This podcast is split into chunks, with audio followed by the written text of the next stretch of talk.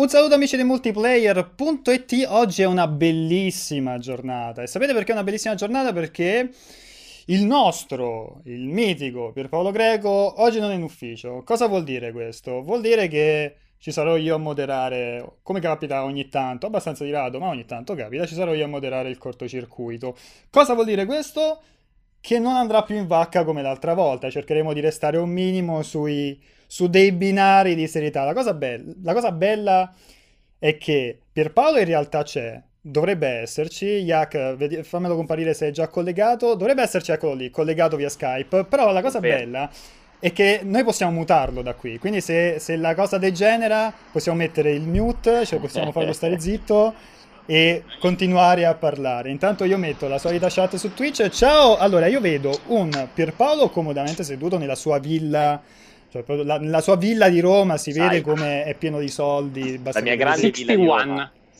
E poi c'è Umberto che... dove ti trovi, caro Umberto? Io sono a Tokyo in questo momento. Thank you so much. No, thanks. Scusate. Stavo comprando le sigarette. Scusate, non ho capito. Cioè, io neanche mi saluti? Cioè, proprio neanche dico ciao e passi direttamente a fare le domande a Umberto che sta dichiarando la lunghezza del suo pene in centimetri? Hai visto quanti soldi che ha Umberto? No, cioè, proprio girano. Pollici, questo è il collegamento con la gente ricca, con Pierpaolo che ha la villa e Umberto che ha una quantità di cash tra le mani senza senso. Ciao Pierpaolo, ciao Umberto. Esatto. Ciao Vincenzo, grazie di averci chiamato come ospiti. Prego Pierpaolo. Veramente improvvisato, siamo sempre più sull'amatoriale. Super improvvisato. Beh, però è quello il bello. Non so se Pierpaolo è d'accordo, ma il collegamento live con Umberto che si chiaramente sta seguendo il moto mondiale in questo momento.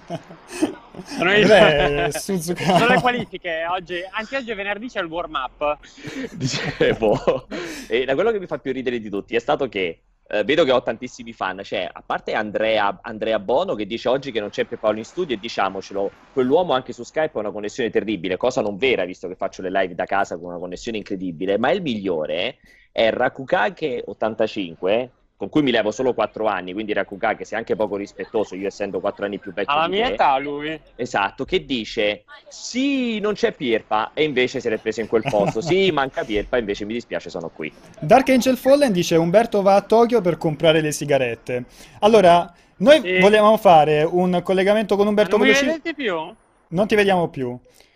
E vogliamo fare un collegamento velocissimo con Umberto da Tokyo, giusto perché, insomma, per anticipare quella che sarà la prossima settimana, visto che c'è il TGS. Non sei a Tokyo in vacanza, in realtà, come la cara Giordana Moroni. In realtà, guarda, in realtà stai in vacanza oggi. In vacanza qualche giorno, esatto. Ma siete riusciti a cagarmi il cazzo in ogni modo possibile. Ieri, oggi e anche domani. Sarei un filino impegnato. Però ma perché c'è un cielo da bombardamento nucleare? Cioè, non è scuro perché il cielo? No, hanno appena fatto Hiroshima 2, la vendetta. Ah, ok. Quindi, sì. Infatti sarò fosforescente tra poco. Tra l'altro, il tuo amico... Tutto bene. Il tuo amico Kim dice che vuole affondare il Giappone, la tocca piano. Beh, non sarebbe... Capisco la vendetta coreana verso i giapponesi. Non posso biasimarli. Va bene, Umberto. Mentre fumi molto, molto poco videogenicamente... Ma non è abitato fumare per strada in Giappone. Infatti sì. Stai facendo una cosa illegale ripresa dalle telecamere. Che cazzi. Cosa ci dobbiamo aspettare su Multiplayer per l'anno prossimo, Umberto? Per il TGS di quest'anno. Tantissimi articoli, un po' di video. No, allora, cerchiamo di fare un attimino il punto. Abbiamo i soliti appuntamenti, quindi ci sarà Bandai Namco il mercoledì. Anzi, il martedì avremo anche... Ma i grilli sono veri o sono finti trasmessi dagli altoparlanti? Sono veri. Me li sono portati da casa, però. Pensavo tipo Disneyland. No, sono veri, ma li ho piazzati io in posizioni strategiche. Okay. Allora, come l'anno scorso avremo la VR di Bandai Namco il martedì e il mercoledì avremo... Bandai Namco, diciamo, i titoli non VR, ma ci sarà anche la conferenza Sony. Abbiamo un appuntamento da Sega, di cui non posso dire niente nonostante il titolo sia super annunciato, riguarda un personaggio che è un porcospino, insomma diciamo sono due parole, una inizia con la S e l'altra con la F. E poi avremo annunceranno una nuova, qua vi do veramente lo spoiler della vita, una nuova mini console. Ma non Sega, sì. Giusto? Non Sega, un'altra compagnia non c'era una mini console. Ok. E... Ma Ma poi sarà come al solito, ci sarà tantissimo Sony che di norma ospita anche le terze parti, quindi insomma Sony sarà il nostro stand preferito, perché ci saranno le prime parti che sono tra le più lette ovviamente in Italia, essendo PlayStation 4 la console più venduta, non è un gran mistero. Pierpaolo, cioè, proprio non gliene frega un cazzo di quello che sto dicendo, no. Cioè, guarda fuori dalla finestra. Al contrario, sono interessantissimo. Fingi interesse. Stai sbagliando, sono super interessato e non ti voglio interrompere, proprio al contrario. No, dicevo che PlayStation 4 ovviamente, oltre alle prime parti, ospiterà come al solito in Giappone anche le terze parti, quindi ci sarà quello stand in particolare molto ricco, però insomma... Ma piuttosto, scusami, allora ti faccio questa domanda. Sony è uscita l'indiscrezione che in realtà in stand ci saranno, a parte la conferenza di martedì mattina, ora italiana, che è uscita questa indiscrezione che di Sony ci saranno soltanto Gran Turismo e Detroit. Non ho informazioni, perché noi abbiamo un appuntamento per la conferenza e poi un appuntamento il venerdì per dei giochi VR. Che però secondo me annunceranno qualcosa di interessante su PlayStation VR, sì, perché l'appuntamento è nello specifico proprio per la VR di Sony. Quindi così, e poi... Intanto lo stiamo un attimo perdendo. Sì, non ti si sente Umbo. Sei entrato in un buco nero. Sì, non mi sentite? Adesso sì. Adesso sì. Sono a Shinjuku. Ah, ok. E sono andato a Golden Gai, se vi interessa. E quindi niente, avremo appunto Sega per la prima volta dopo tanti anni, farà uno studio tour, ci sarà il solito Bandai Namco, Square Enix pure ci ha dato degli appuntamenti, insomma sembra un'edizione del TGS interessante. Interessante, possiamo aspettarci qualche bombetta, vi prego dite di sì perché dobbiamo convincere i nostri utenti a seguirci per tutta la settimana prossima. Ce ne saranno tante, ce ne saranno. Tra l'altro, settimana prossima faremo come l'anno scorso un tour de force coprendo la fiera sia dal posto che attraverso il cortocircuito. Intanto, Umberto, proprio gli ultimissimi secondi prima che degradi completamente la Skype call, quindi se hai una grande promessa per i nostri lettori e poi... Dove sei? Tra l'altro, dove stai andando? Perché? Allora, facciamo ti voglio sentire la grande promessa di Umberto. Sto andando a Golden Gai, che è un luogo molto carino, perché è pieno di localini, molto turistico. È il quartiere quello del diciamo che ho un amico sempre, no? Non è quello, però ho comunque un'amicizia importante a Golden Gai. Quindi, diciamo, vedete, è un luogo pieno di localini carini. Parte delle biciclette, sono tutti tutto bloccato. Beh, biciclette, sono tutti dei localini da 4-5 posti dove vieni, bevi, vedete? C'è un po' di gente ubriaca, quindi così, questo è Golden Gai. E qual era la domanda, Vince? La grande promessa. La grande promessa. Una domanda che, essendo venuto diverse volte al TGS, non dovresti fare, perché sai che la risposta... Ma no, in realtà, essendo venuto diverse volte al TGS, dovresti proprio fare per evitare, appunto, che la gente perda di interesse. Allora, io mi sento che annunceranno il nuovo Metal Gear, il nuovo Final Fantasy, poi secondo me il nuovo Dark Souls... Così vado un po' bravo. Non PlayStation Vita 2. Forse anche il nuovo Zelda, nonostante Nintendo non ci sia il TGS. Forse il nuovo Zelda. Secondo me non c'è PlayStation Vita 2, però è più probabile PlayStation 5. Ok. E PlayStation VR 2 anche, ce la mettiamo? Non lo so, perché non mi voglio sbilanciare in questo senso. Ok. Vabbè, no, ma mi dicevi... Mi avevi chiamato dicendo: Vincenzo, preparati perché qui ci aspetta un tornado, un tifone. Non vi ho chiamato io, però vorrei precisare. Ha mandato un messaggio audio su WhatsApp dicendo: ti aspetta un tifone. Quindi l'avevo intesa come un grande annuncio. Tu invece intendevi magari condizioni meteorologiche. Un tifone. Oggi Airbnb ha scritto che ci sarà un super tifone. Quindi insomma aspetto domani di stare chiuso in casa. Jack Red dice spero non da solo, però molto dipende da quando mi lascerete andare da questa chiamata. E con questo ti lasciamo, Jack Red. Jack Red dice tardi Umberto... Dimmi. No, aspetta, perché vedo che io sono Luca, invece potrebbe aver sganciato la sua grande bomba. Dice che potrebbe venire annunciato, secondo lui è sicuro che viene annunciato il visore per la realtà virtuale di Atari, che è una grande bomba. Quello non sarebbe... Dice più tardi Umberto si dimenticherà di spegnere il collegamento e lo vedremo entrare in un Love Hotel stile Homer Simpson quando va in bagno dopo che ha doppiato Pucci il cane. È troppo presto, ma no, il fatto è che ci sarà un annuncio, lui dice Atari, e diciamo che ci sarà un annuncio, ma non è un visore VR. Una console proprio nuova, è nuova Atari. Beh, no, insomma, non Atari, ma diciamo che è un nome di quelli che di solito quando si pronuncia Atari, ci sono altri nomi di quel periodo e ci sarà qualcosa, però adesso veramente poi mi ammazzano. Esatto. Va bene, dai, allora ti lasciamo alla Yakuza di Shinjuku, del Golden Gai. Perché deve essere per forza una roba tipo Yakuza e così via? Va bene, comunque... Grazie mille, dai, per aver trovato questi 10 minuti durante la tua vacanza. Divertiti, grazie, ci vediamo di 3 giorni, di 3 giorni. Vorrei precisare. Ciao, grazie della grande promessa. Vabbè, dai, è stato simpatico, caro Pier. Simpaticissimo. Sto trattenendo le risate con sforzo. No, scherzi a parte. Sì, ma è ovvio che, cioè, è bello fare della facile ironia, visto che il TGS probabilmente anche quest'anno racconterà il nulla assoluto e cosmico. Ma non è vero. L'anno scorso c'era PlayStation 4 Pro, comunque c'era The Last Guardian, cioè comunque c'erano dei giochi interessanti. Sì, sì. The Last Guardian non se ne era mai sentito parlare, c'era PlayStation 4 Pro che nessuno ne sapeva nulla per il TGS, sì, è vero. Però un conto è saperne, un conto è essere lì, provare i giochi, è ben diverso. Il concetto lo sai qual è? Adesso te lo racconto, fuori dai denti, come vi dico sempre a voi che amate andare in quel posto lì.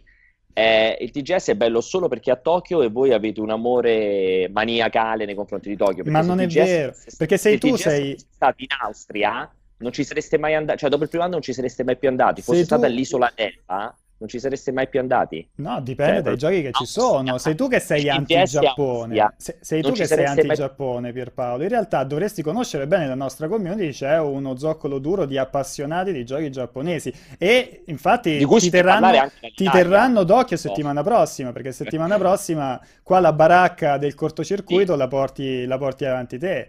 Cioè, occhio a come tratti i nostri utenti fan dei giochi nipponici. Si parlerà tantissimo del Giappone, perché ci sarà Aligi a farmi da spalla, che lui insomma è l'uomo del Giappone, e si parlerà tantissimo del Giappone, ma non nel modo che immaginate, ecco, possiamo mettere in questo modo.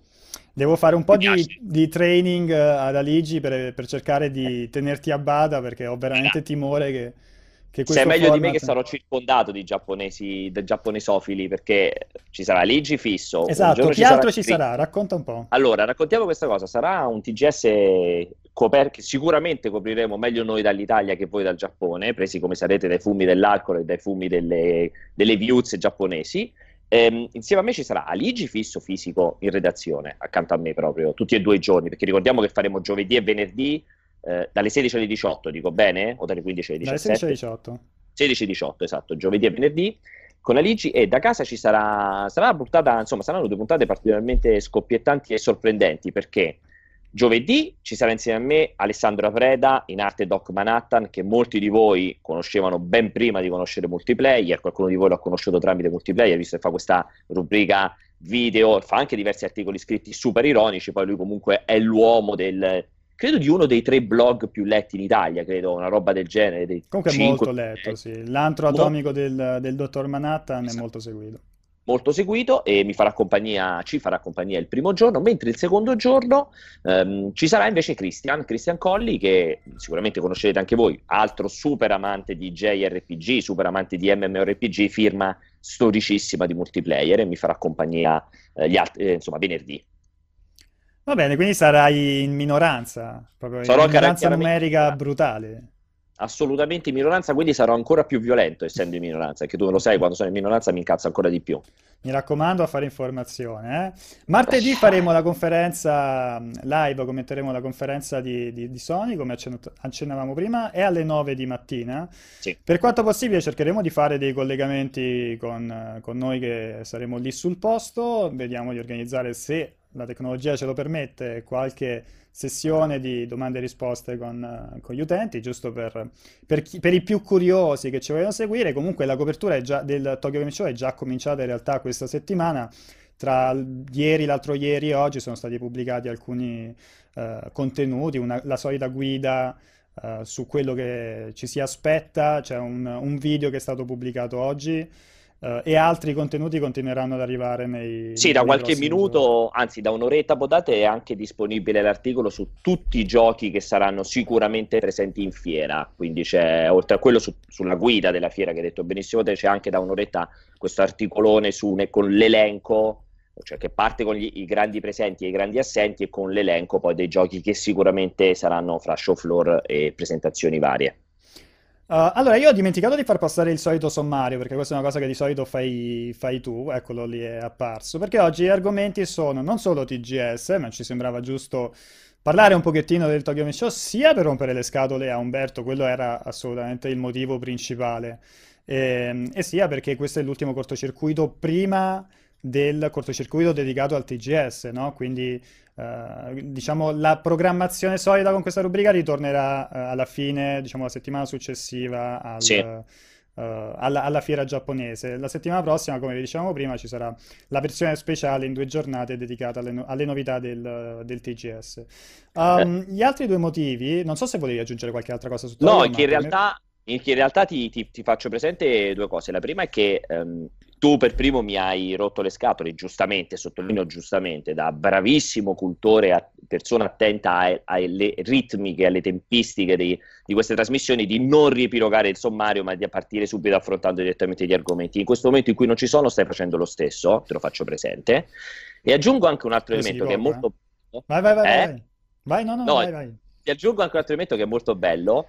Alex Devil, secondo me, ha fatto una bellissima sintesi della puntata di oggi, perché ha chiesto in chat, ha detto ciao, di che si parla oggi? E Creep Angel gli ha risposto del nulla. Secondo me questo così come sto molto apprezzando lo scambio fra Isandro e il buon Tommaso, che saluto, Tommaso Valentini, che è in chat, ci sta seguendo sicuramente, che ha detto, Isandro ha detto, con Aligi e Valentini hanno reperito i peggiori esponenti del settore in Italia, scambiandoli con il Barone, che per esempio era simpaticissimo.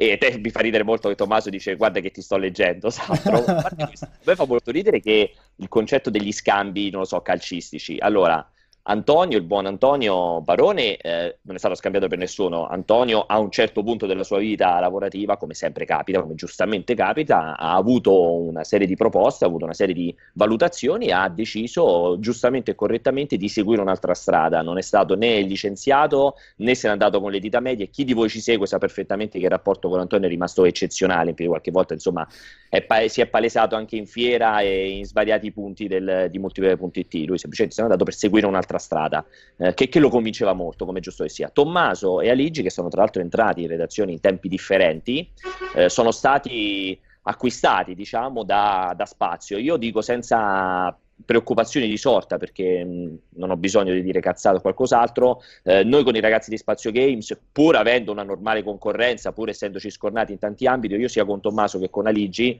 che anche a suo tempo con Lorenzo, ho sempre avuto un rapporto eccezionale. La testata, insomma, Multiplayer, ha sempre avuto un rapporto eccezionale con Spazio Games, e quando loro si sono allontanati, insomma, poi sarà fatti loro eventualmente raccontare com'è andata, quando loro si sono tolti dalla redazione di Spazio Games, visto che c'era la possibilità e l'occasione, li abbiamo accolti nella nostra famiglia, e dal mio punto di vista rimangono Tommaso e Aligi, due eccezionali esponenti del settore. Si può non essere d'accordo con i loro giudizi, sapete quanto io ho litigato con Aligi per The Witcher e ci litigo ancora, ma sono due persone estremamente competenti, quindi dire due peggiori esponenti del settore secondo me vuol dire non averli letti, dal mio punto di vista. Basta. È bello perché a me non hai mai fatto così tanti complimenti, ora mi sento molto offeso. È molto a cagare, Vince, vai. No, infatti hai detto una cosa giustissima, perché spesso si confonde la rivalità della concorrenza, no?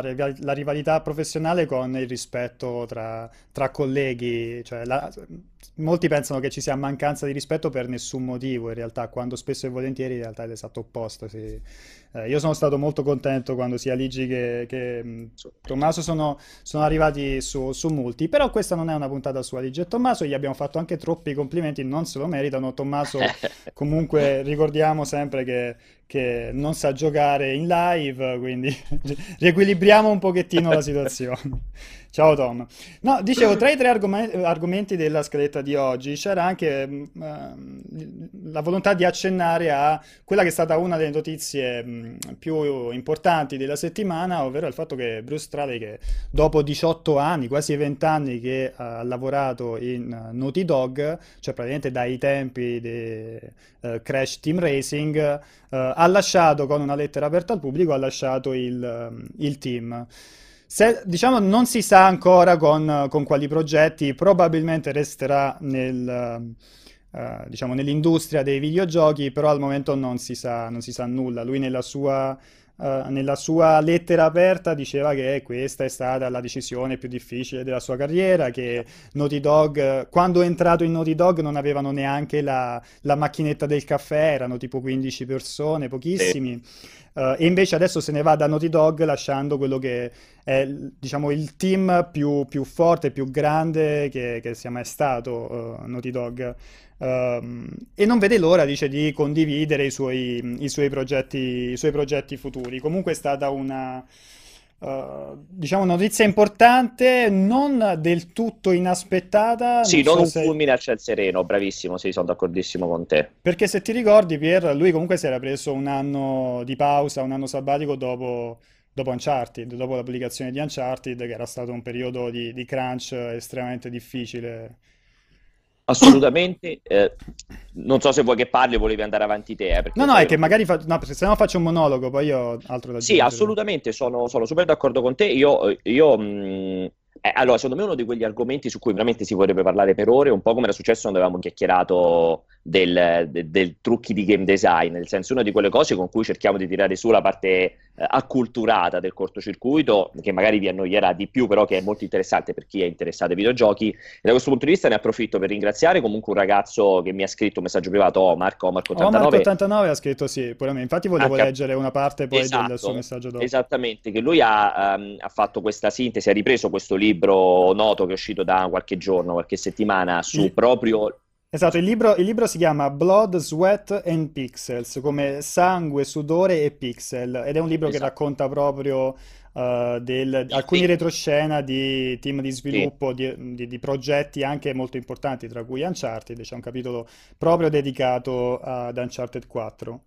Esatto, cioè parla di progetti travagliati, diciamo, tendenzialmente, tra cui proprio Uncharted 4 e ovviamente, come tutti questi making of dietro le quinte non ufficiali, c'è sempre una componente di romanzo, visto che ovviamente si parla di chiacchiere, interviste venute fuori da colloqui spesso riservati che avvengono con i membri del team di sviluppo. Però tira fuori, insomma, una serie di elementi che appunto non rendono questa cosa un fulmine a ciel sereno, perché Bruce Straley, come ha detto benissimo te, era entrato in Naughty Dog come proprio il nessuno, praticamente, e ha scalato molto rapidamente, neanche un decennio ha scalato, insomma, praticamente tutte le posizioni fino a diventare il creative director, in primis penso proprio di Uncharted 3, se non ricordo male, è stato il suo primo titolo che ha fatto come proprio regista assoluto del gioco, e lui praticamente si è ritrovato, lui è chiaro, è venuto fuori come Neil Druckmann. Loro evidentemente a un certo punto si sono rotti il cazzo di fare Uncharted, cioè è proprio palese questa cosa qui, e da lì nasce il desiderio di fare The Last of Us. The Last of Us è stato un progetto che ha distrutto, come tutti i progetti molto grandi, soprattutto le più nuove, ha distrutto, dilaniato il fisico e l'animo di questi due personaggi che sono appunto Druckmann e probabilmente Straley. Poi ognuno evidentemente reagisce in modo differente e dopo quello entrambi speravano di potersi concentrare su roba nuova, comunque sul sequel di The Last of Us, ma con i giusti tempi, facendosi una bella vacanza e tutto quanto. In realtà, appena finito The Last of Us, la leggenda racconta che ci fu questo grande casino di Uncharted 4. Uncharted 4 che in quel tempo era in mano alla Hennig, ricordiamo, scrittrice, creative director molto importante, che tra l'altro ha mollato proprio, mi sembra, nel 2014, 2013, 2015, quello saprai sicuramente meglio te, ha mollato per andare... Ed è andata a lavorare da Electronic Arts per il nuovo gioco di Star Wars di Viscera. Dentro Motive, poi finita ovviamente sotto anche le griffe di Jade Raymond. E lei a quanto pare ha lasciato questo Uncharted 4 appeso, Uncharted 4 che nasceva completamente dalle sue idee, dalla sua storia, idee che in realtà sono molto diverse, una storia molto differente da quelle che poi in realtà si sono trovati dentro l'Uncharted 4 arrivato nei negozi, e i presidenti di Naughty Dog, insomma, hanno pregato praticamente, poi noi non possiamo mai sapere come sono andate le cose, pregato, costretto, obbligato, non si sa come, proprio Druckmann e Bruce Straley a dire: mollate quello che state facendo, per favore riprendete Uncharted 4 e chiudetelo. Loro ingenuamente lo hanno preso in mano, convinti che fosse, vabbè, magari sarà a buon punto, che ci vuole, senza riposarsi un attimo dal post The Last of Us e nel caso di Straley anche dal post Uncharted 3, e si sono ritrovati con il dramma tra le mani, il dramma con requisiti di tempistiche enormi. Perché esatto, perché anche pare che il problema fosse proprio che il gioco era lento, macchinoso, non funzionasse bene, che a un certo punto c'erano tanti piccoli pezzi ma mal collegati tra di loro, e c'erano anche delle idee che sulla carta erano interessanti, interessanti. Nel libro se ne menzionano alcuni, Omar, che il ragazzo che ci ha mandato questa sorta di sunto di questo capitolo, ne menzionava alcuni, ma erano interessanti, proprio al volissimo perché sono anche simpatici.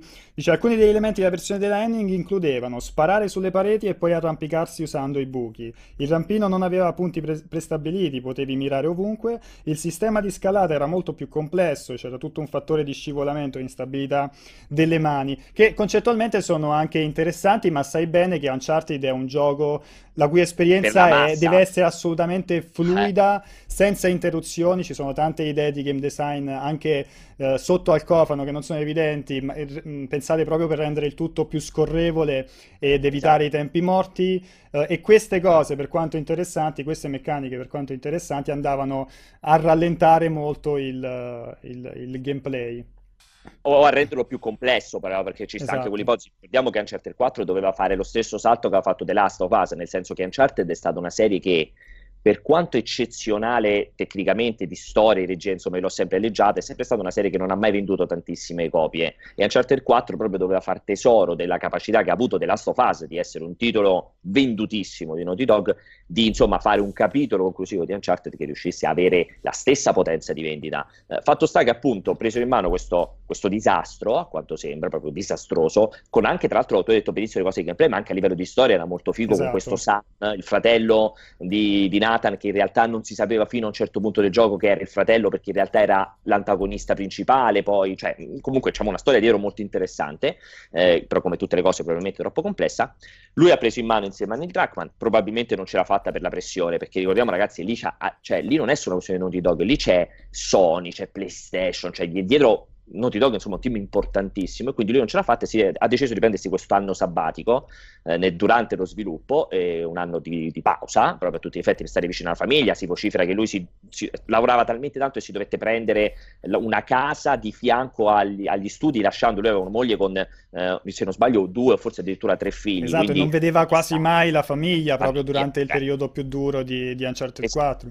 Un ritmo che c'è chi lo riesce a sostenere e chi non ce la fa, quindi si è preso questo anno sabbatico, e in realtà lui non è mai rientrato sul serio, nel senso che anche quando è rientrato per il finale di Uncharted 4 e per riprendere in mano The Last of Us 2 con Neil Druckmann, in realtà, come scrive benissimo lui in questa lettera aperta, si è reso conto durante quell'anno sabbatico che la sua testa, lo descrive molto bene, una cosa molto bella, dice: la mia testa pensava ad altro, aveva iniziato a pensare ad altro, non più a Naughty Dog, non più ad Uncharted, non più a The Last of Us, e questo per me è stato un valido riferimento per capire che non dovevo più tornare a fare quello. Esatto, cioè, ha detto che era il segnale, cioè era il segnale, esatto, che era forse il momento di andare oltre, e ha mollato, insomma, si è licenziato sicuramente in modo buono, in modo positivo, ci mancherebbe, col team di sviluppo, con tutta Naughty Dog, però sicuramente credo, qui poi diventano i giudizi personali, Vince, sicuramente tu potrai avere un altro pensiero, lasciando secondo me in mano, lasciando in una situazione molto problematica Naughty Dog, perché per quanto io possa amare e apprezzare, l'ho sempre detto, Neil Druckmann, sono molto convinto che Neil Druckmann per alcuni ambiti, qui lo dico veramente facendo incazzare molti, sia un po' il Kojima occidentale, nel senso che abbia una tendenza alla componente filmica, cinematografica, registica, è molto, è iperaccentratore, è un grande cultore dei dialoghi, tutto quanto, sia una persona che probabilmente, se non controbilanciata da uno molto attento al gameplay, ho un po' preoccupazione che possa prendere delle derive che non significhino necessariamente dei capolavori, ma possano significare un po' quello che è stato Metal Gear Solid 4, io dico, c'è un capitolo che probabilmente per i super cultori di Metal Gear Solid è bellissimo, perché c'è queste sequenze cinematografiche, cinematiche con ore di racconti su Solid Snake, Big Boss e compagnia bella, però da un punto di vista di gameplay potrebbe essere molto riduttivo, e questo un pochino mi preoccupa, forse non tanto per The Last of Us 2, che magari a livello di preproduzione Bruce aveva contribuito, ma per quello che potrebbe venire dopo in Naughty Dog.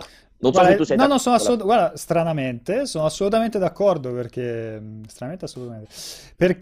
alla fine a me piace molto Druckmann come game designer, piace loro tantissimo, però è indubbio che una delle forze di Naughty Dog è proprio il, hai detto bene, compensarsi a vicenda tra le varie teste, no?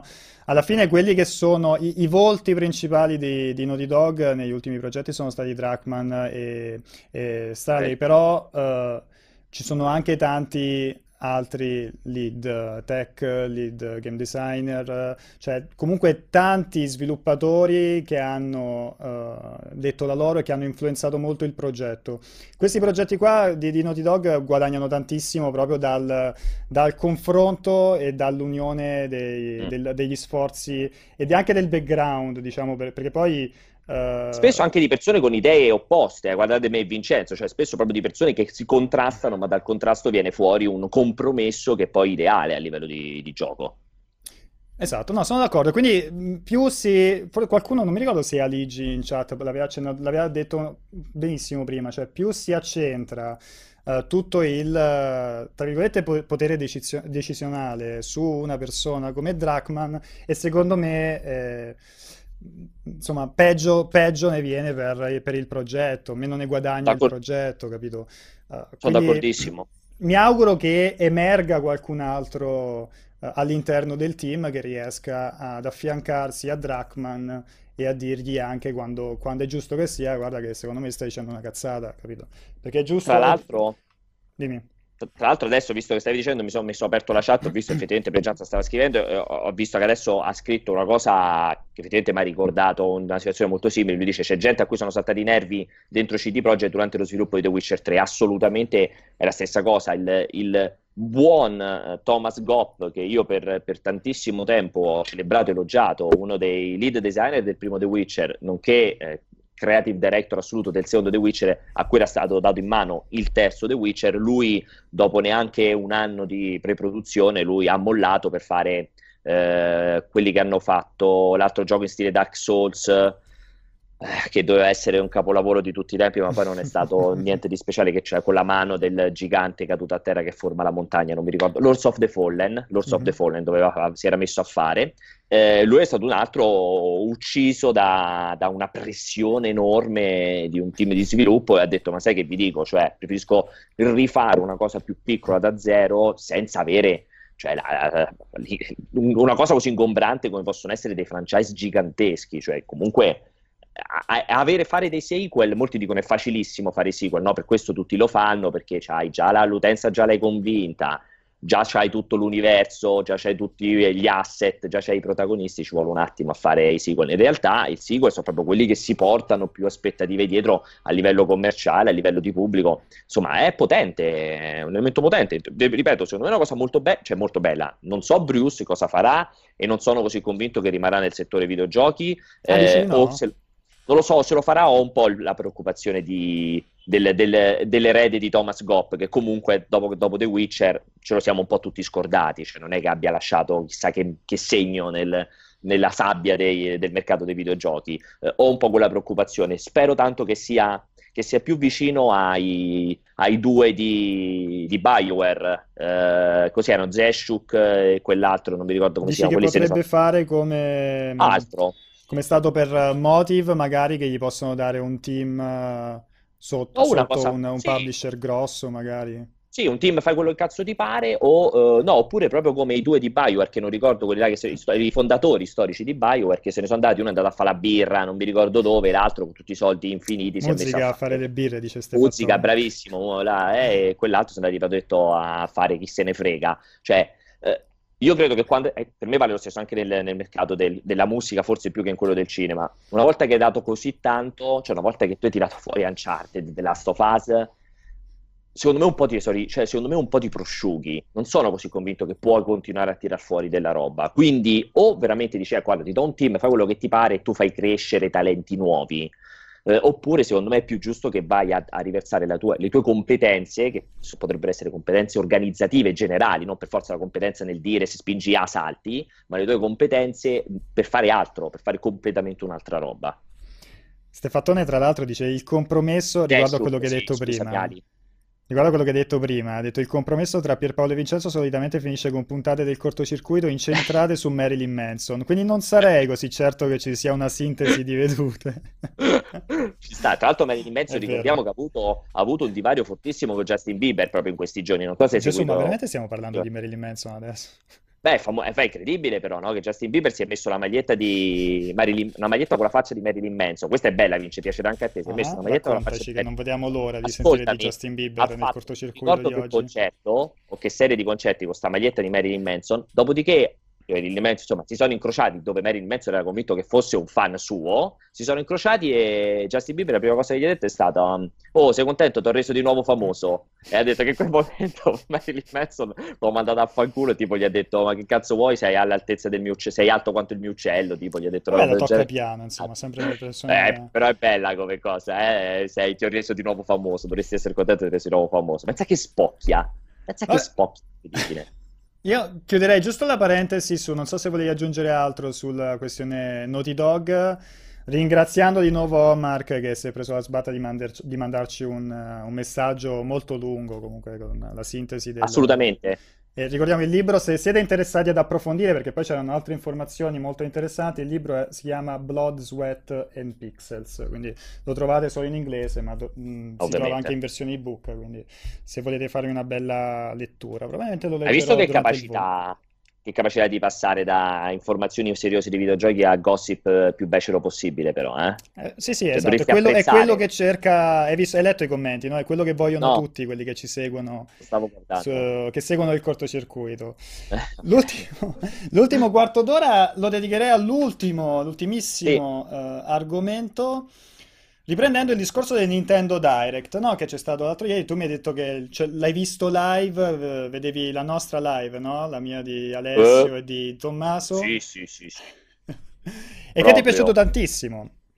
No, scherzi a parte, il discorso del Direct comunque è stato abbastanza apprezzato, sono mancate delle bombe, ma tra le sorprese, diciamo, tra le poche sorprese veramente inaspettate c'era questo annuncio di Doom e di Wolfenstein 2, che arriveranno anche su Nintendo Switch. Doom nel periodo delle festività e Wolfenstein 2 l'anno prossimo, andandosi ad aggiungere così a Skyrim nella line-up per Nintendo Switch di Bethesda. E questo potrebbe aprire una discussione interessante sul rapporto tra terze parti, o terza parte in questo caso, e Nintendo su Nintendo Switch. Tu però mi dicevi, Pierpaolo, che hai delle idee abbastanza... ferre, rigide al riguardo. Allora, intanto ti volevo chiedere questa cosa qui. In realtà poi oggi me lo sono un po' ristudiato e rivisto parti del tuo Direct. Tra l'altro faccio un pubblico in diretta, vaffanculo Alessio che aveva detto che stava malissimo, invece ha partecipato al Direct notturno. Questa è una cosa che ci ricorderemo per sempre, mi ricorderò per sempre. Detto questo, credi che Bethesda stia un pochettino prendendo la posizione che storicamente aveva Ubisoft con... penso la stessa cosa. Cioè, è vero che Ubisoft ha fatto Rayman Plus Rabbids, Mario Plus Rabbids, Rayman, Mario Plus Rabbids Kingdom Battle, che comunque è un titolone per Switch, però cioè quello che una volta era Red Steel, Zombie U, cioè una forza di Ubisoft riversata sulle nuove console di Nintendo, mi sembra stia prendendo Bethesda, che ha fatto un Direct dove secondo me paradossalmente quasi non era protagonista, quasi non era, stanno venendo a prendere intanto quasi, c'è l'ambulanza che viene a prendere, non era protagonista Nintendo con Xenoblade e la Project Octo Traveler, quella roba lì, ma una Bethesda in grande spolvero che ti spara Skyrim 17 novembre, uscita su Switch, Doom era 17 novembre, adesso non mi ricordo dovrebbe quale Skyrim, perché Doom dovrebbe essere Holiday, non ricordo se c'era la data precisa. Doom entro l'anno era, Doom entro l'anno, e Wolfenstein 2 The New Colossus entro il prossimo anno invece, quindi non in uscita in contemporanea PC, PS4 e Xbox One che esce quest'anno, quindi comunque molto protagonista. Quindi eri d'accordo che sembra che stia prendendo quella strada, cioè stia approfittando della console Nintendo. Diciamo che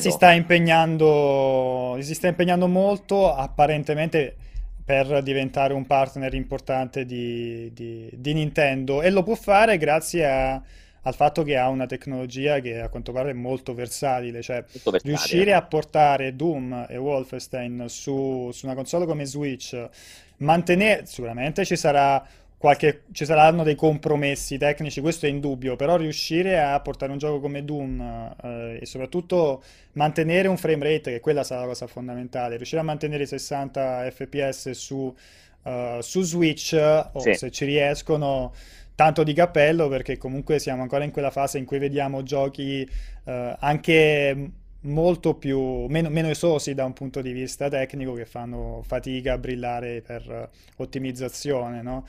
Diciamo che avendo la possibilità di portarlo, il lead tech evidentemente riesce ad essere così scalabile, ma in realtà credo che, dimmi se dico una fesseria, cioè già su PC comunque era estremamente, lo vedevi che era estremamente versatile il Doom, sì, il era gioco. Incredibile, assolutamente, sì, Doom aveva proprio questa elasticità di avere un motore con questo rendering dinamico di risoluzione, tutto quanto, che veramente ti raggiunge, visto che il frame rate è fondamentale in Doom, è stato sviluppato per fare di tutto per avere il frame rate più alto e più stabile possibile. E tra l'altro vedo che il buon Tommaso giustamente mi sta dicendo no, che cazzo dici, in realtà Ubisoft ha sempre fatto titoli esclusivi, ci sta, però fra tutte le terze parti ad oggi penso a Electronic Arts, a una Capcom, alla stessa Ubisoft, a Activision, così via, l'unica che mi sembra stia, possiamo dire, investendo meno, perché è ovvio che convertire un titolo già uscito su altre piattaforme, convertirlo per Switch è sicuramente più facile che fare l'esclusiva solo per Switch, però comunque è l'unica che mi sembra che stia provando a buttare fuori titoli, appunto, terze parti, su una console che invece per quello che riguarda le terze parti sta già per me iniziando il ciclo dello snob, dello snobismo. Addirittura dici così. Ed è qui che ti voglio agganciare, che insomma abbiamo chiacchierato un po' io e te, adesso lascio la mia bomba come al solito su cui mi romperete il cazzo per i prossimi 3 anni, che io sono curiosissimo, sto veramente qui con la lavagnetta in mano, perché io quello che ho detto l'anno scorso che mi preoccupava più di tutti di Switch era un 2018 dove per me non ci sarebbero stati terze parti degni di nota, riportando una situazione molto in stile Wii U, con tutte le differenze del caso di quanto ha venduto questa Switch, delle prime parti eccezionali, che comunque anche su Wii U erano eccezionali. Cioè io voglio davvero vedere al 31 dicembre tirare una riga e dire ok, è uscito FIFA 18, è uscito NBA 2018, è uscito Skyrim, è uscito Doom, quanto hanno venduto e quanto fanno cagare rispetto alle controparti console e PC. Io che su quello è, diciamo, è... Io sono molto curioso, perché secondo me lì si gioca il 2018, dove a quel punto o tutti o nessun terze parti dirà vado su Switch. Secondo me è un elemento molto importante. Però secondo me sono due argomenti, due discussioni diverse, perché il confronto con le versioni principali è una cosa, cioè noi possiamo discutere del fatto che Bethesda sta portando dei giochi che non sono pensati per sfruttare le peculiarità di Switch, no? Un gioco come Doom, un gioco come Wolfenstein, l'idea è carina che tu te possa giocare in giro, però è chiaro che un gioco che tu giochi, lo dicevo, cioè, nel televisore di casa, con le cuffie, musica a palla di cannone, pro controller tra le mani, mi viene difficile pensare che giochi a Doom... cioè preferiresti giocare a Doom in mobilità, mentre ci sono tanti altri giochi che ti viene proprio naturale giocarci in portabilità. Cioè, Mario Plus Rabbids ne è un esempio, e lì mi ricollego al discorso che faceva Tommaso sul fatto che perché Doom non, cioè perché Doom hai meno, dovresti avere meno voglia di giocarlo in portabilità rispetto a Mario Plus Rabbids. Perché, allora, è chiaro che non è a livello di Doom, ma io FPS su console portatili ne ho giocati e onestamente mi ha sempre... Cioè, manca quel fattore importantissimo in un FPS che secondo me è l'immersione, cioè il coinvolgimento dato anche dall'estetica, no? Che sia audio, che sia visiva... e anche dall'approccio ai controlli, cioè comunque giocarlo con gli stick piccolini e i tasti Switch piccolini del Joy-Con, okay. Esatto, con okay. i trigger del Joy-Con. Però non lo so, io onestamente, cioè secondo me lì poi va a finire sul gusto, cioè sul gusto di ognuno nei confronti dei generi. Io onestamente, se mi facessero il Doom eccezionale, perfetto, che me lo posso giocare sul treno in portabilità, cioè non è che dico questo qui non va bene, invece Mario Plus Rabbids invece va, cioè nel momento in cui, allora, se parliamo di smartphone dove c'è quel cazzo di touch, ovviamente quello non ne stiamo nemmeno a parlare, però ipotizzando dei controller normali, anche se i Joy-Con sono di sicuro non il punto migliore della console di Switch, comunque sono abbastanza normali, ti dico, io non c'è nessun problema a giocare Wolfenstein in mobilità, a giocare... Infatti il discorso che facevo è, secondo me non è il massimo dell'esperienza per giochi così frenetici te lo dà la modalità docked, no? Alla televisione, però sì. Comunque il fatto di avere la possibilità di giocarlo in mobilità, di andare a casa di un amico oppure giocarlo staccando i Joy-Con, dà a un gioco terze parti un qualcosa in più che può far chiudere un occhio sulle differenze tecniche, cioè in questo caso mi viene in mente NBA, mi viene in mente FIFA. Ora, per FIFA magari è un altro discorso, perché lì è veramente un gioco, cioè quasi come era ai tempi di Wii, gioco old gen contro la versione old gen e la versione next gen, lì c'è un abisso. Però per dirti, NBA, c'è un collega che, tra l'altro, Matteo, che ha partecipato alla live oggi di NBA, che è indeciso fino all'ultimo se prenderlo su Switch o se prenderlo su PC PS4. O PS4, capito? Cioè l'idea di poter portarti il gioco in giro per uno sportivo che si adatta perfettamente a esperienze, a partite mordi e fuggi, cioè per la versione Switch è un pro non banale, nonostante magari ci sarà molto meno dettaglio rispetto alla versione PS4, o se l'online chiaramente sarà migliore su PC o PS4. Cioè secondo me quello è un fattore importante da tenere in considerazione e che spingerà, secondo me, diverse terze parti a tenere in considerazione, a prendere in considerazione, specialmente se sviluppare su questa piattaforma è così facile come sembra, capito? Cioè, mi sembra di capire che se il tuo gioco è sviluppato con Unity o Unreal, già sei molto più avvantaggiato sulla portabilità del gioco su Switch. Okay. Secondo me non la vedo così doomed, per fare la battuta, per Switch l'anno prossimo per le terze parti. Ma per le terze parti, attenzione, non per le terze parti esclusivi, cioè non titoli che esistono solo su Switch. Io parlo delle terze parti che vendono, quindi il Call of Duty, l'Assassin's Creed, il FIFA, il Doom, il Wolfenstein. Io parlo di questi, perché che possono fare... Altri team si possono mettere lì con 10 persone, 15 persone, 30 persone a fare il titoletto portatile che sfrutti a dovere Switch. Però cioè, perché dai per scontato che NBA e FIFA andranno male su Switch?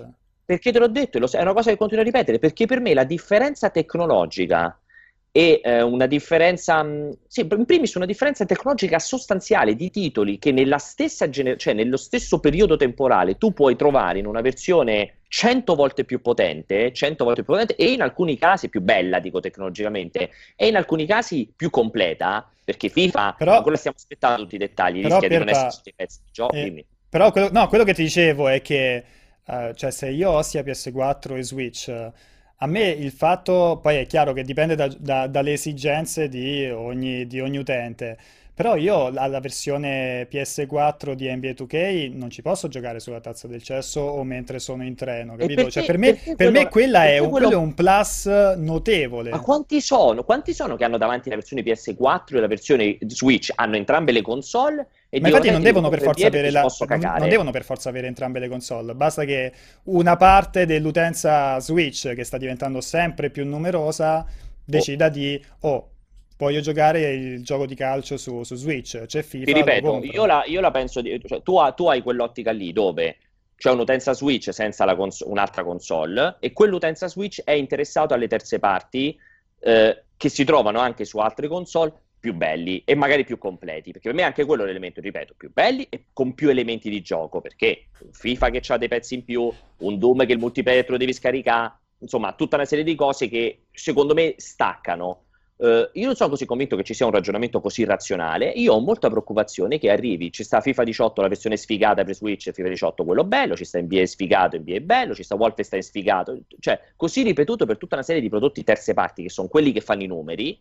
E secondo me tempo, 6 mesi, un anno, esattamente come è successo con Wii U, perché Wii U ha fatto, probabilmente molti di voi non se lo ricordano, ma Wii U ha fatto la stessa identica roba. C'era l'anno in cui c'era uscito Black Flag, c'era uscito Call of Duty, c'era uscito FIFA, c'era uscito PES, c'era uscito tutto, poi da un punto all'altro tutto scomparso, perché quelle versioni non vendevano molto ma molto ma molto di meno delle altre versioni, perché la gente o non fregava un cazzo o diceva ammazza però di là è 100 volte più bello. E però ti ripeto, quelle erano le stesse... Cioè era lo stesso gioco, la stessa esperienza, solo molto depotenziata. Non c'era il fattore portabilità che secondo me è fondamentale, specialmente in giochi che hanno una componente multiplayer importante come gli sportivi, come Rocket League, come dicevamo NBA, FIFA. Cioè ormai non è semplicemente una questione numerica. Wii aveva venduto tantissimo, però è chiaro che il gioco è lo stesso identico, ma molto più brutto da vedere. Se prendi l'esempio con Assassin's Creed, e secondo te la differenza, cioè secondo te il fatto che tu ci puoi giocare sul treno invece che giocarci dentro casa è un elemento da far dire allora la versione PS, la versione Switch del prossimo Call of Duty venderà quanto quella PC? Ah, per me allora i confronti non è che il gioco su Switch vende il triplo barra uguale al gioco alle altre versioni, oppure non ha senso farlo. È chiaro che finora, allora, il discorso è, bisogna vedere chiaramente l'anno prossimo se questa foga di acquistare, perché adesso c'è ancora la voglia dei possessori di Switch di acquistare praticamente tutto, cioè, pare che tutto quello che esca su Switch stia vendendo come il pane, e bisogna vedere quanto questo trend vada avanti. Però ti ripeto, cioè, secondo me se... vende abbastanza da giustificare il porting, questo FIFA, questo NBA, perché questa cosa non dovrebbe convincere altri publisher a realizzare delle versioni per Nintendo Switch? Sì, infatti, attenzione, infatti ho detto se ovviamente vende abbastanza e sono tutti belli, infatti va benissimo. Io infatti quello che ti ho detto è: io sto lì con la lavagnetta al 31 dicembre perché voglio dire, vediamo quanto hanno venduto, vediamo come sono andati a livello di giudizio, e secondo me da lì si tirerà una riga. Io personalmente, da amante del settore, amante dei videogiochi, spero e confido che vada tutto benissimo e ci sia il mercato in cui PS4, Xbox One, Switch e PC vendono tutti 100 milioni di pezzi l'anno, sarebbe bellissimo. Dopodiché c'è la realtà dei fatti. Io purtroppo non sono così convinto che questi primi terze parti grossi, perché FIFA, NBA, Wolfenstein, Doom e Skyrim sono i primi terze parti grossi, io rimango molto convinto, come un anno fa, che saranno l'inizio del fallimento del supporto terze parti per Switch. Se la realtà mi smentirà, io sono solo che contento, e nel cortocircuito che faremo insieme me lo farei presente e dirò: cazzo, avevate tutti ragione, e sono contentissimo. Oggi io ho molta preoccupazione, avendo intravisto FIFA 18, rimango proprio curioso di vedere Doom e Wolfenstein come faranno a farli girare 60 sopra Switch a 60 frame, e se fanno Doom e Wolfenstein che vanno a 35 frame quando ce l'hai attaccato, cioè di che parliamo? Sì, ma infatti su quello siamo assolutamente d'accordo, ma perciò ti dicevo che sono giochi che si sposano poco sul... Hai visto Skyrim? Sì che l'ho visto Skyrim. Cioè di che parliamo? Cioè un gioco già brutto quando è uscito, adesso, cioè brutto tecnicamente, non brutto di immensità di gioco. Non lo so, io voglio veramente vedere quest'utenza e dice: sai che ti dico, vado proprio a comprarmi 60 euro e mi compro FIFA 18 quello là un po' più triste, perché almeno ci posso giocare sul cesso. Boh, speriamo. Guarda, ti dico, avessero fatto FUT 2017 esclusiva o versione super mega speciale per Switch, ti dico pure, ma magari lo sai che ci poteva avere un gran potenziale, ma mi fanno FIFA 18 senza il viaggio, sicuramente più brutto, però perché almeno ci posso giocare in 4 nella stessa stanza. Boh, non lo so, tu ci vedi un potenziale di vendita che io probabilmente non riesco a percepire, o ci gioco successo che io non riesco a percepire. Allora, diciamo che, ti ripeto, secondo me potrebbe andare bene anche per il semplice fatto che non c'è concorrenza su Switch e siamo ancora in quel periodo in cui i giochi vendono abbastanza bene. È chiaro che, cioè, se potessi scegliere, preferirei avere su Switch tutte le modalità, come è stato per NBA 2K. Cioè, io apprezzo molto di più il lavoro fatto con NBA 2K, però ti ripeto, secondo me non diciamo, il confronto con Wii lascia un po' il tempo che trova, perché su Switch si sta veramente, Switch ha preso un percorso differente, proprio perché soddisfa delle esigenze differenti, capito? Però attento, perché su Wii U, quando uscì Wii U, era tecnologicamente per alcuni ambiti più avanti di 360 e PS3, perché uscì diversi anni dopo 360 e PS3, e io mi ricordo benissimo quando ci fu la presentazione di Black Flag, che lo facevano vedere su Wii U, perché era la versione più bella, quella Wii U, me lo ricordo ancora in fiera, la Gamescom, facevano vedere la versione Wii U di Black Flag, facevano provare, perché era quella tecnicamente più bella, perché è venuta dopo. E quindi era uscita una console che paradossalmente da un livello tecnologico poteva addirittura spingere più avanti di quelle che erano state 360 e PS3, che ormai erano arrivate con l'acqua alla gola. Ciò nonostante sappiamo tutti, tu per primo, come sono andate le cose con le terze parti. Sì, ma quello non... cioè, Wii U ha venduto pochissimo, ma quello Wii U ha venduto un pochissimo. Allora, guarda che ha fatto 15, guarda che si è fatto 15 milioni di console, il primo anno mica è andato male Wii U, Wii U è che a un certo punto ha detto, da un momento all'altro, ha detto da oggi non si vende più, ma non è che Wii U il primo anno ha venduto 100.000 console e dici bla bla bla. Ho capito, però ti ripeto, e lì però è come dicevi tu prima, cioè se esce il Call of Duty, dove te lo giochi? Su PS4, dove c'è la community di Call of Duty? Appunto, ma questa è un'altra cosa. È chiaro che se esce Call of Duty su Switch c'è il rischio che non vada bene. Però questo è quello che continua a dire da tempo. Solo Call of Duty. Non è che se non esce Call of Duty Switch allora è fallito. Per me diventa un altro Wii U, che è una console che ha regalato dei capolavori. Allora, il primo anno ti dovrebbe dimostrare già che il trend va in un'altra direzione, che non sarà un nuovo Wii U. Se il primo anno è indicativo. Io non vedo delle terze parti importanti su. Però parliamo di numeri, cioè è un primo anno che non ha mai visto nessun'altra console a livello di titoli, di qualità dei titoli e di difficoltà nel reperire la console, cioè sta vendendo come il pane la console, sta avendo una quantità di titoli tra esclusive e multipiattaforma. Ho detto in più di un'occasione che rispetto a tutte le preventivi che avevo fatto Switch ha venduto per 100%, smentendomi in ogni ambito. L'ho detto in 100.000 occasioni, ma io rimango fermamente convinto che a oggi l'andazzo futuro sarà di un altro Wii U per quanto riguarda il supporto per le terze parti. Switch è nata dalla prima dichiarazione di Nintendo, e te la ricorderai anche te da quella prima conferenza, come da questo momento siamo andati incontro alle terze parti, sarà la console con il massimo supporto delle terze parti. Io ad oggi, se levo Mario Plus Rabbids, di queste grandissime terze parti, o di titoli importanti che sono terze parti, che non è il giochino mobile, cioè da mobile. Quindi, sta scendendo FIFA, sta scendendo NBA. E infatti aspetto di vedere questi primi cinque mastodonti che arrivano. Io dico che il prossimo anno non avremo altri 5 mastodonti che arrivano. Sto dicendo oggi, perché per me arriveranno questi, passeranno completamente inosservati, ma proprio completamente, non se ne accorgerà nessuno che esistono su Switch, nessuno, e l'anno prossimo ci saranno tanti Mario Plus, spero. Mi raccomando, fate il clip di questa frase, cioè premete adesso su clip, ci salviamo il link e aspettiamo dopo l'uscita. Io dico un sacco di cazzate e sono il primo a dire, guarda, hai detto sta cosa, non è vera, assolutamente. Ti dico che per me rimane questo dato di fatto. L'anno prossimo spero per tutti voi e per tutti noi che arrivino tanti Mario Plus Rabbids, quindi titoli terze parti, belli e fatti in esclusiva per Switch. Spero. Ma siccome non la vedo così facile, oppure la preoccupazione che arriveranno tanti snipper clips, non tanti Mario Plus Rabbids, ma tantissimi snipper clips, tantissimi titolini piccolini, fatti magari dalle terze parti con team molto ridotti, e per me questo è un peccato, perché ho paura che ci troveremo con un Wii U che avrà venduto molto di più, estremamente più interessante a livello tecnologico, perché Switch è sicuramente molto più interessante di Wii U su il tipo di console, ma dove giocherai i titoli Nintendo e una manciata di indie. No, ti giocherai i first party, ti giocherai le esclusive, poi ti giocherai i giochi che si adattano bene a questa console, perché tanto, cioè Cyberpunk, nessuno vuole giocarselo su, cioè il gioco AAA. Io ci pagherei oro per averci tu giocheresti Cyberpunk su Switch e non su PC.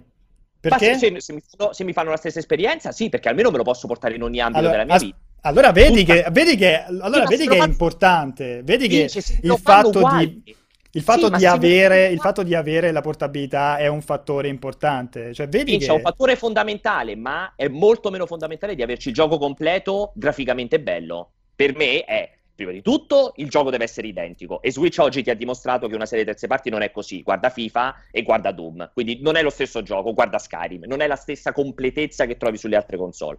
In seconda battuta, l'ambito tecnologico è molto importante, perché su uno schermetto così lo devo vedere perfetto e super fluido e non azzoppato come una serie di terze parti. E in terza questione, ovviamente, la portabilità. Io, se avessi Cyberpunk, mi assicurassero che ha gli stessi identici contenuti ed è molto bello da giocare su Switch, che non vuol dire uguale al PC da 3.000 euro, ovviamente non sono scemo, ma molto bello da giocare. Io lo dico già oggi che tutta la vita lo compro su Switch, ma io sono convinto che non sarà così, perché ti hanno detto subito di Cyberpunk che Switch neanche da lontano lo riesce a vedere. Cyberpunk, persino Need for Speed, quelli hanno detto neanche da lontano lo riesce a far girare Need for Speed. Questo è un elemento importante per me, perché costringe le terze parti che fanno COD e Assassin's Creed a dire là sopra non ce lo facciamo perché non ci vogliamo fare due chiappe così per convertire quel gioco, perché è troppo oneroso rispetto al potenziale che ha. E quindi ho molta paura che da qui a un anno avremo solo tanti snipper clips belli, bellissimi, ma quelli che muovono il mercato sono altri, non è snipper clips. Bello, Orcus, Orcus dice c'ha ragione Mastrolindo. Comunque basta. E Sammy è impressionato da quanto gesticoliamo noi italiani. Detto questo, direi di rimandare questo discorso a quando usciranno i dati di FIFA e di NBA, a questo punto, anche perché sono le 5:08, dobbiamo chiudere. Se ti sei frizzato, Pierpaolo? No, non l'ho capito. Ah. No, non mi sei mancato un pezzo, che hai detto? No, dico, di questo discorso delle terze parti di Switch ne riparliamo dopo che saranno usciti i dati di NBA, di FIFA, insomma, comunque avremo modo di riparlarne. Visto che sono le 5:08, io non so se tu volevi aggiungere qualcosa, ma no, direi basta, che possiamo chiudere con la felicità di non aver avuto Doc Snoop Dogg che chiama al telefono. È una tua scelta, eh? La cosa più bella di tutto. Io non mi unisco a questa tua decisione. Sono contentissimo. Ringraziamo tutti quelli che hanno passato questa oretta in nostra compagnia. Il cortocircuito, come dicevamo, torna settimana prossima in versione speciale perché non ci sono io, ci sarà Pierpaolo con Aligi, Alessandro Apreda e Cristian Colli. E niente, a questo punto noi io e te non ci vediamo più, ci sentiamo dal TGS. Non ti ho neanche visto io durante questo cortocircuito, perché ricordiamo, perché come è strutturato il cortocircuito, voi vedete me ma io non vedo quelli che stanno in redazione, quindi non vedo Vincenzo, quindi non mi hai visto, io non ti ho visto neanche in questa occasione. Tranquillo, ci sarà modo per rivederci, sono sempre bellissimo. Grazie a tutti ragazzi, un saluto, grazie a Jacopo in regia, alla prossima, ciao! Ciao!